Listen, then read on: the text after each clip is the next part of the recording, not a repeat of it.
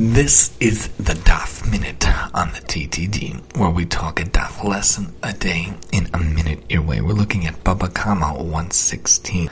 The Gemara talks about the elements, the aspects of Baba Kama 116, talking about the letter of the law.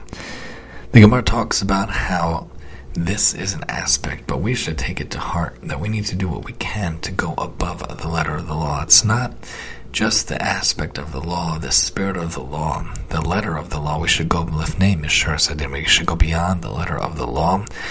We should go and do what we can to be better than the letter of the law. Go above and beyond. Be a pious person, a chassid, someone who's a little bit above, higher than what's just requested and required of him.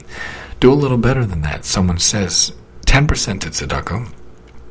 If you could afford it, try 11% of tzedakah. Do what you can to go above and beyond the letter of the law, and you'll be all the more so better for doing so in your life. And that's the Daf Minute for today.